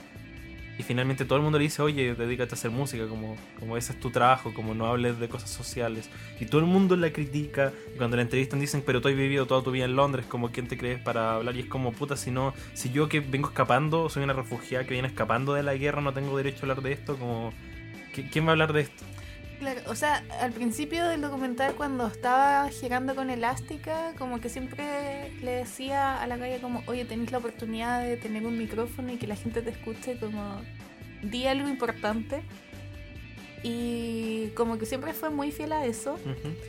Y claro, se empieza como, empieza a ser exitosa, empieza como a invitarla a hacer gira en Estados Unidos, a grabar discos, le invitan a Coachella y empieza a vivir como una vida de persona famosa gringa de. Hollywood y la critica mucho, como desde incluso su mismo país, como que le decían, oye, tú no, tú no lo has vivido, ¿cachai? Y ella dice, pero mi familia lo está viviendo y yo me fui, y como esas niñas que están en la guerra, y- o que las violan, o que las matan y se pierden en la selva y nunca más sabe, pudo haber sido yo, ¿cachai? Ujú. O alguna de esas niñas pudo haber sido como. Sí, como ellas, ellas podían haber sido yo y, y yo ser pude famosa. Ser, y yo pude ser ella. Sí. Eh, me, me gusta igual que el documental no se abstiene de las polémicas porque siento que eso es algo muy típico de como sanita- sanita- sanitizar la imagen del artista. Ya que hablan, por ejemplo, de cómo ella se peleó con el New York Times porque ellos publicaban cosas como, oh, vayan a Sri Lanka de, de vacaciones y es como publicar literalmente fotos de gente muerta diciendo, oye, acá se ir de vacaciones. O sea, de- pero de hecho Sri Lanka es un lugar de un destino de vacaciones de lujo, donde van los millonarios a, a, a vacacionar. De hecho fue polémico porque el, el dueño de Asos, una tienda británica, estaba allá y hubo un atentado y mataron a su hija y todo. Y como, Oh, no, no y- y como era hija de un multimillonario, como que fue noticia, pero todos los días matan gente. Es que brigio, pero un par de días antes que viéramos el documental hubo un atentado en, en Sri Lanka, no sé qué No, no caché. Sí, murió, murió mucha gente. Es muy triste. Pero mm, no sé, por ejemplo, lo que pasó en el Super Bowl, en que Ah, claro. Interpreta con Madonna y ella habla sobre lo mucho que admiraba a, Mado- a Madonna porque Madonna es esta, imagen de empoderamiento y de feminismo y de, y de como la figura femenina destacando y finalmente ella va y se decepciona porque finalmente Madonna ahí es como Un producto. un producto y alguien que está al servicio de los cowboys gringos y de los grandes empresarios. No sé por qué hago como comillas con las manos si nadie puede verme. Pero e- ella hace este gesto, que es el dedo del medio, en vivo y se mete En el Super Bowl. en el Super Bowl. Un evento familiar. Y luego todo el mundo, como que hay la mansa polémica y dice, oye, de fondo tenía a, a- como Estudiantes. o sea, colegialas mostrando el poto. Como bailarinas vestidas de, De colegiala. colegiala, Y es como, te ofende, te, te ofende un dedo en el medio y no sé, me, me hizo apreciar mucho su imagen y su música y en general creo que incluso extendiendo la conversación sobre la MJ, la mía, es muy interesante porque habla sobre la idea de lo- los músicos metiéndose en política y teniendo Claro. como, la- como que si tienes la oportunidad de hablar, háblalo. Porque la típica weá que se dice es como, ay, si eres músico no hay nada, como dedícate a la música. Como lo que nomás". pasaba con Elvis. Sí. Y eso, me encantó. Uno de mis favoritos definitivamente. Sí, seca la MIA. Escúchenla y. Pucha, en verdad a mí, yo la escuchaba y como ya entretenido bailar y Ujú. todo, pero ver el documental me hizo como entender los sonidos de su música y cómo a través de la música busca visibilizar, porque también contaba que nadie la pescaba con las weas que estaba diciendo, como está matando gente, está matando un huevo. Perdón. Están matando un huevo ya. Ya, y, y como que le decían, oye, pero tú qué tienes que ver con Sri Lanka si habla igual a Mick Jagger, como creciste en Londres. Y en el fondo decía como ya, entonces lo tengo que hacer a mi manera y hace un video súper polémico en que simula como la misma matanza que hubo con eh, en Sri Lanka, pero con pelirrojos Sí. y a todo el mundo le parecía escandaloso, lo bajaron de YouTube y no sé qué. Entonces como, obviamente su música no es solo como una composición caprichosa, porque la calle es talentosa nomás, sino que es una herramienta de protesta, porque fuera de la música nadie más le- no la escuchan de otra forma. Algo que igual eh, es- es brigio, que su música es relativamente pop en el sentido en que es muy accesible, pero igual Claro. toma todos estos elementos Y, más su- y suena muy sintética también. Sí, pero toma todos estos elementos que son eh, como de, de esa zona, son elementos muy del mundo de música asiática, Son música Los africana. sonidos como los instru las instrumentaliza- instrumentalizaciones, Y, y lo mezcla con un sonido muy electrónico, experimental, pop. que es lo que a ella siempre le gustó que era la música urbana. Y finalmente como que te hace replantearte todo el concepto de la música que hace, como, como hoy está loca, en verdad está mezclando cosas que son muy distintas y haciendo algo que es muy entretenido y al mismo tiempo que dice un mensaje muy fuerte. Yo de hecho nunca había cachado que Paper, Paper Planes era una canción sobre los inmigrantes. Y Claro. como Y una sátira también a lo que se dice de los inmigrantes. Y considerando una, una canción muy popular, eh, no me sorprende que quizás mucha gente como yo escuche la canción y la pasa a la raja y no se da cuenta de que es una canción que es sobre eh, como los refugiados y las críticas a los inmigrantes. Sí. Pero eso, muy, muy recomendable. Ahí iba a decir. Ah, Ah. también como el arte de sus discos, las portadas. Eh, también uno como que a primera vista, o quizá yo soy muy buena, a primera vista dice como, ah, sí, estos colores, música pop, qué bonito. Pero ahí ella cuenta que quería como que fuera un arte fácil de hacer, fácil de reproducir y usa como elementos característicos de la cultura de asiática como, ¿cómo se llama? Como del sudeste asiático. Como los colores que usa, que son como muy fosforescentes, como la imagen de los tigres. eh, El, el videoclip de, de Galang, que después lo, le eché un vistazo, eh, tiene mucho de eso, de ese como arte. Y se nota que ha sido algo muy perpetuo en su música. claro, como que no se olvida de dónde viene. ya, y eso fue el día domingo. Sí. Ya, como hagamos la corta, no más de una hora y media. Ay, pero que duele lo que tenga que curar. Si la Ah. gente lo quiere escuchar, que lo escuche nomás. No, es que no. ya, bueno, nos Eh, quedan dos. El, nos saltamos el lunes porque era los premios y fue como, ay, ay, qué paja. Así que Sí, fuimos ya directo al martes. cansados. Y el martes primero vimos a Where Are You? Yo, Gilberto. ¿Por qué lo haces? No sé por qué es como, Where Are You? Ah, Llegamos tarde a este documental. Y eh, es literalmente la historia sobre como Joao Gilberto, que es este músico de bossa nova, el padre del bossa nova, como se le dice, que es brasileño y que eh, no se sabe de él hace varios años porque él está en un retiro eh, autoimpuesto.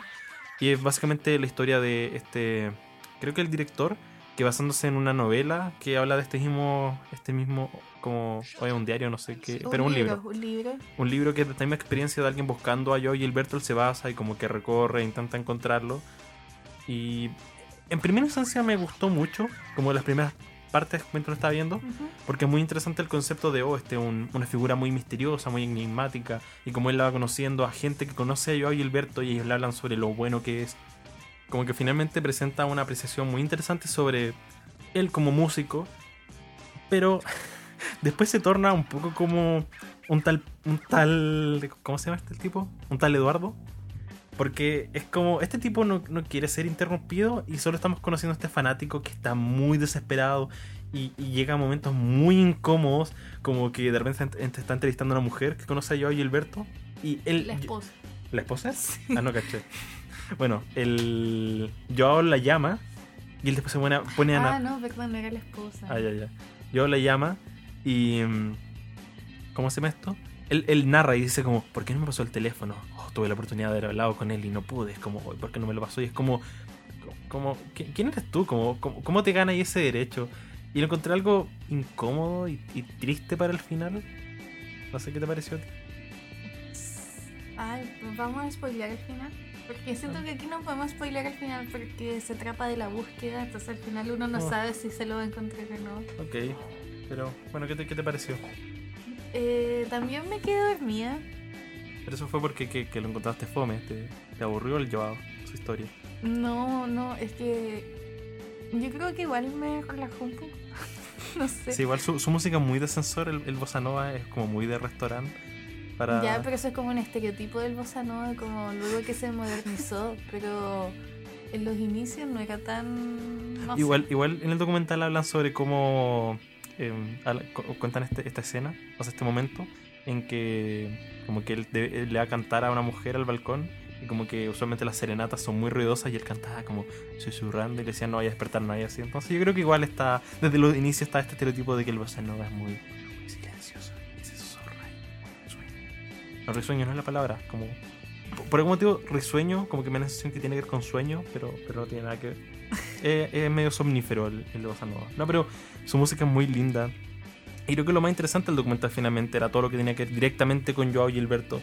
Pero cuando te pones a reflexionar y a pensar sobre que esta es más la historia del el director o el protagonista buscándolo, como que se torna algo incómodo y algo desesperado. O sea, es que yo creo que el protagonista del documental igual somos un poco todos nosotros, o no sé, como preguntándonos qué fue de él luego de que se, se decidió retirar de la música voluntariamente y está en su casa como pidiendo que nadie lo moleste, ¿cachai? Y ¿por qué? ¿Por qué lo va a ir a molestar? Si él está pidiendo que. nadie Claro, lo como moleste. que, no sé. Y este gallo como que empieza como a acercarse por distintas partes, como hablar con el peluquero, con el gallo que le vende la comida, con la ex esposa, con los otros como compañeros de la época que hacían bossa nova. Y en el fondo como que intenta reconstruir una historia de quién es Joao Gilberto o Gilberto Gi- Creo que es Gilbert. no sé. y. em, sí, Gilbert. Pero eh, sí, o sea, creo, creo que lo, lo más interesante que el documental tiene es todo el perfil de, del Claro. personaje y cómo genera un retrato a partir de las experiencias del resto de las personas. Y claro, como que es entretenido hasta el punto en que el documental muestra que el protagonista se empieza a desesperar y los Sí, empieza a acosar y como que va, llama al, al peluquero y le dice, ya, pero cuando te llame para que le hagas el pelo, avísame como por favor. Sí, Y, como- y ya, spoilemos el final. Ya esto es una alerta, alerta de spoiler del final por si alguien está interesado en verla, saltes esa parte. Em, No, no la spoilemos. ya, Filo, si ya dimos una alerta de spoiler. La gente que no quiera se salta esta parte. Ya. Vayan al, no sé, en la descripción pondré a, a- a qué punto del, del podcast tienen que ir para saltarse los spoilers. No, sí, eh, ay, la de colorse no es tanto.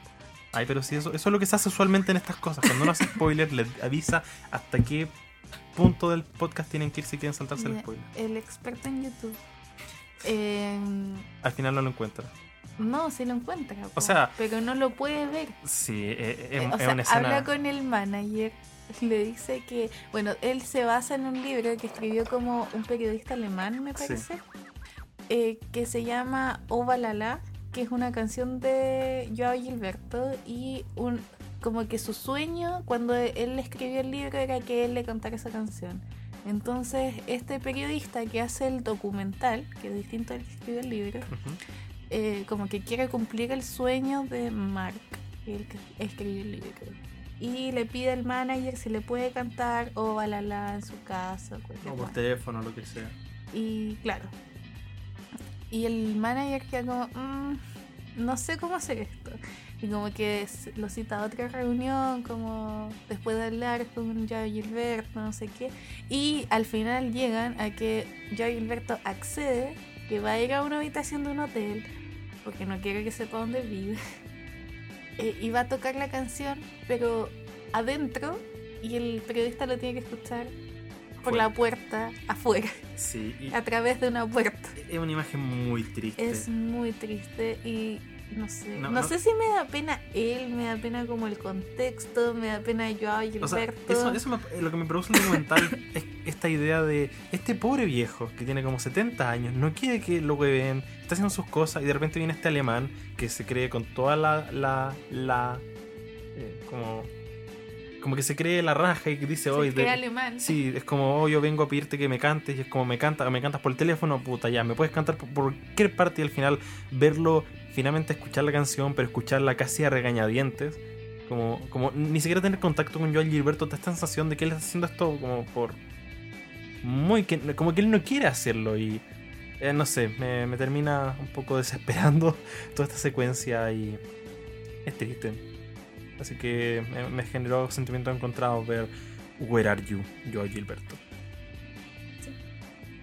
Igual creo que él ha hecho shows como luego, de hecho, el- eh, o sea, como en los últimos años después que ya se retiró. Ujú. Ha hecho show en vivo y de hecho el, el manager dice que lo quiere llevar como a Estados Unidos a tocar. Entonces, como, ¿cuál era la necesidad de este gallo de, de acosarlo tanto? Si, Sí. si lo admira, como que lo vaya a ver, no sé. Sí. Me, me imagino que él tenía una buena idea con todo este documental porque suena muy interesante, pero al final como que llegó a este material y se dio cuenta de que no iba a poder encontrarse ayudado y dijo, bueno, ya, ya, ya lo hice, como mejor editarlo y hacerlo. Era muy freak el documental. Como que era, tenía linda fotografía. Sí, me gustó mucho toda la atmósfera de Brasil, siento que se ve muy, muy lindo y más aún combinado con todo lo que se habla, todo lo que se canta, la, la música, eh, hace como ver a Brasil como un lugar muy lindo Y siento que es casi como parte del folclore ya brasileño. Me imagino que es parte de allá, de todo lo que tiene que ver con la cultura, el bossa nova y todo el jazz que se desarrolla allá. Pero eso. Y el último documental es Bad Reputation de Joan Jett. ¿Que lo vimos allí? Sí, lo vimos el martes, Martes. antes de ayer. Y Em. también es de mis favoritos. No sé si me escucho. También es de mis favoritos. Eh, sí me gustó mucho igual. em, ¿qué, qué, qué, qué- qué- qué dice el documental? Ya. Yo, ah, no sé, voy a hablar de lo que yo pienso. Según De yo. lo que yo pienso. De lo que, según yo. Yo cachaba a la Joan Jett gracias a una amiga que mm, era fanática de las Runaways y me, las, me mostró algunas canciones y nos creíamos las Runaways. Pero como que no cachaba mucho más allá de que era una galla rockera. Y, Pero tú, tú cachai su música, me imagino, como, como Sí. ella como solista. claro, o sea, ¿Tú, me tú tú la viste en la pelusa? Sí, Ahí. pero cachaba igual las canciones como más oreja nomás. Ujú. Nunca me dediqué a escuchar su discografía. Ya, y el documental habla del personaje de Joan Jett como la primera mujer que hace rock en el mundo. Y que en el fondo es como un personaje muy importante y muy influyente mm, dentro del movimiento del rock. Y es influyente también para otras bandas de otros géneros. Como, como luego cuando ya fue exitosa y más vieja, produjo a las Bikini Kills, eh, estaba como muy acercada al feminismo. No sé si en algún momento se declara feminista. Según Em, yo no. Sí, creo que nunca lo hice abiertamente. Dice que su música era muy feminista. Pero no sé si ella, ella como persona se declara a sí misma feminista. Claro. Y, pero eh, era muy cercana al feminismo. Y. Se me olvidó lo que iba a decir. Ah, y también eh, en sus letras habla de como de del amor de una mujer hacia otra mujer, eh, que fue como muy polémico en su momento. Eh, habla de mm, Como, como rebelarse contra como las autoridades. contra el deber ser femenino. Ah, también en- dentro de las influencias como que salían eh, salía el gallo de Green Day y como eh, Miley Cyrus y puta el gallo de Green Day cuenta que cuando sacó I love rock and roll ¿cómo se- I Sí, rock- I love rock and roll. Eh, Amo el Roquefort. como que ahí fue como su peak porque fue el primer video que hicieron para MTV y todo el mundo decía como I love rock and roll, Sí, obviamente todos- como Todos, sienten, todos sienten identificados con Joan Jett. como I'm in, como Eh, y- y me, me- gustó y siento que fue una decisión igual polémica. Porque considerando la imagen de Joan Jett, pero agregar a, a Miley Cyrus, porque imagino que ella como un personaje muy pop. Igual ella es una di- disruptiva de la época actual, porque con toda su imagen muy sexualizada, como que mucha gente dice, uy, la, y ella solo busca llamar la atención. Pero finalmente es- eso, a mi parecer, demuestra lo universal que ha sido la influencia de Joan Jett, que no solo se remece en el punk, claro. y, por ejemplo, no sé, también eh, cuando entrevistan a la, a, la, a la de la... Espera, y que digan que Miley Cyrus solo quiere llamar la atención es lo que hacen siempre que es reducir la performance de cualquier mujer en lo que sea. Con performance no me refiero como a solo a las artes, es como, ah, quiero llamar la atención, como Ujú. no, no, no, no tiene nada que decirme porque es mujer, así que quiero llamar la atención. Eh, y- y no sé, por ejemplo, cuando, cuando entrevistan a la, a la de la Bikini Kill, también está el, el Ad Rock de los Beastie Boys, que él hace rap. Entonces, como, como su, su imagen de rebeldía es, es tan palpable en, en todo sentido, como no se reducía al punk, no se reducía al rock. Como cualquier persona o cualquier mujer que quisiera hacer música podía ver a un personaje como Joan Jett y sentirse influenciado a hacer su, su propia cosa. Claro.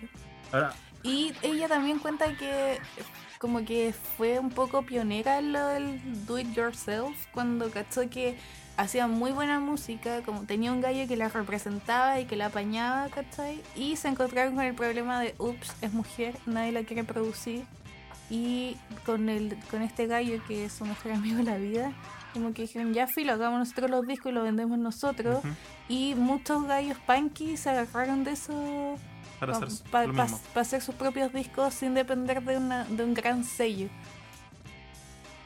Ahora yo tengo un par de problemas con el documental. Uno de ellos es que eh, se habla, por ejemplo, de su primer representante en las Runaways, el cual es un personaje absolutamente nefasto, que de hecho eh, abusó sexualmente de una de las Runaways, no me acuerdo cuál, al punto en que ella como que cortó completa comunicación con el resto y cuando la vio en Jet hizo la película de las Runaways ella no quiso poner su imagen porque como que estaba muy peleada con el resto. Y en el documental se romantiza bastante al representante.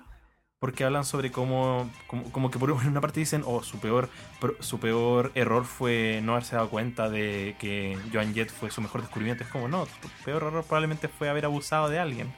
Era el mismo representante que hizo que la Cheryl. Sí.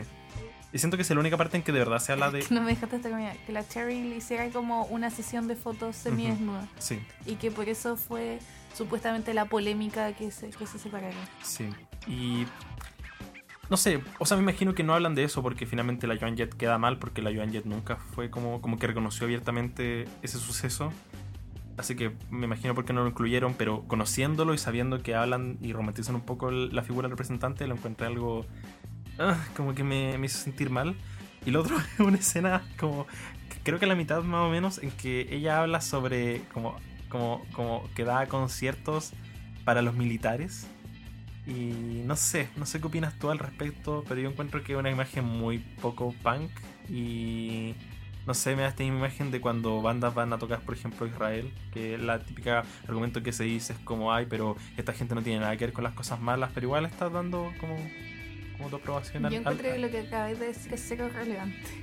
Eh, O sea, lo que a mí me sea, molesta el documental no es relevante. yo n- no, lo de las bandas, lo que hay atacado para los militares, yo no sé en qué contexto lo hizo ni con qué intención, pero ella obviamente dijo que no iba a tocar porque apoyaran los militares, de hecho dice explícitamente que está muy en contra de eh, los militares y los cuarteles y la guerra, pero que entendía que la gente, las personas que eran militares eran gente pobre y que iba a luchar por, por luchas que no son de ellos, sino que son de la gente po- con poder, que son los políticos, y que una forma de ella como gratificarles eso era ir a hacer, ir a hacer un concierto con ellos.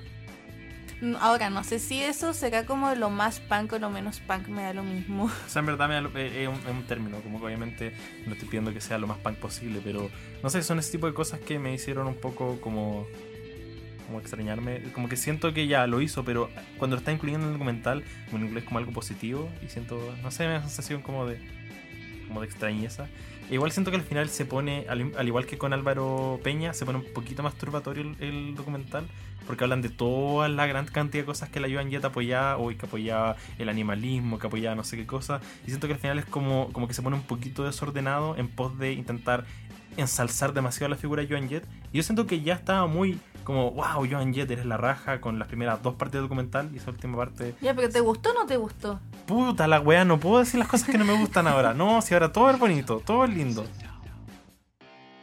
Si me- al final del día me gustó mucho y yo lo recomiendo, pero no son cosas que me, me, me, me causaron choque eh, sobre el documental. Claro, porque así como participa en lo de los militares, también la muestran como participando en, o sea, en verdad organizando una tocata eh, en el contexto de que matan a, a una a la vocalista de, de Gits, Ujú, La Mia Mia Zapata, Zapata. em, que después de una tocata o de un carrete, como que se volvió a curar a su casa, la agarraron, la violaron y la mataron.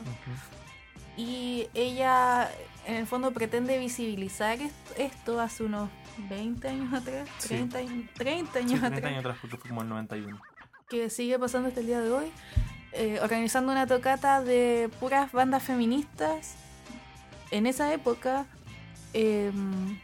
para decir como nos están matando y, y fue mi amiga, ¿cachai? Pero pudo haber sido yo, pudo haber sido cualquier mujer.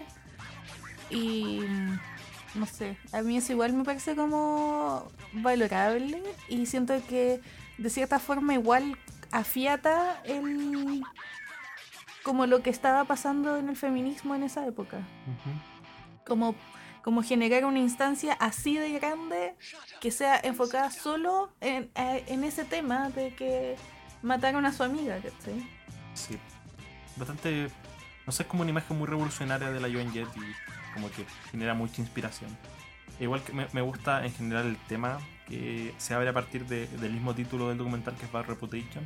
Como que durante toda su vida ella estuvo luchando contra el concepto de que le decían no puede hacer esto porque eres mujer, no puede hacer esto porque ya haría, haría.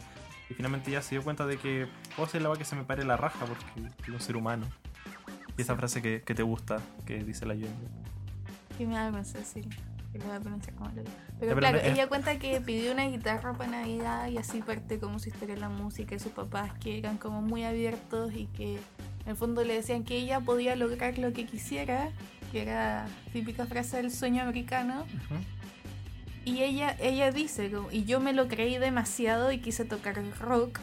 Fui a clases para aprender a tocar guitarra y me dijeron como, no, las mujeres no tocan rock. Y fue como, que tú te voy a tocar igual. Es cierto. Eso en conclusión, un documental muy, muy, muy bueno. Muy bueno. Si con eso terminamos el Inédit, no nos vemos sobre el Inédit hasta el próximo año, a menos que le cambien de fecha de nuevo, porque antiguamente era como cuando, como en diciembre. No creo que lo vayan a cambiar. Sí, pero si, si todo sigue como corresponde, no, eh, hablaríamos de esto el próximo año y si es que no renunciamos a este podcast nunca más. Por eso probablemente hagamos esto ya el, el próximo mes y ya no sé qué tema vamos a, a hablar. Espero que sea algo que no nos tome dos horas. Sí, Y eso, ¿nos despedimos? sí, eh, eso. Suscríbanse a nuestras redes sociales inexistentes, coméntenos Sí, en donde se les pare la raja comentar alguna Sí, weá. suscríbanse a Baja Frecuencia, buen contenido. Luego, soy un youtuber, esa es mi Ay, profesión. sería chistoso que comentaran cualquier weá, así como en cualquier parte, Nunca, nunca lo vamos a ver. y que nos manden screenshots. ¿A dónde? A nuestras redes sociales. A, a Mándenos- el cobalto. Mándenos en- a Instagram a DaFrancisca1. No, era Ah, DaFrancisca nomás. A Dan Francisca mándele su, su Instagramazos de dónde les comentaron, en qué red social, en qué parte. eso. Sí, ah, pero ¿qué, qué, sabe- qué- qué es ahí? Y bueno, eso. Em, nos vemos. Chau. Eh, chao.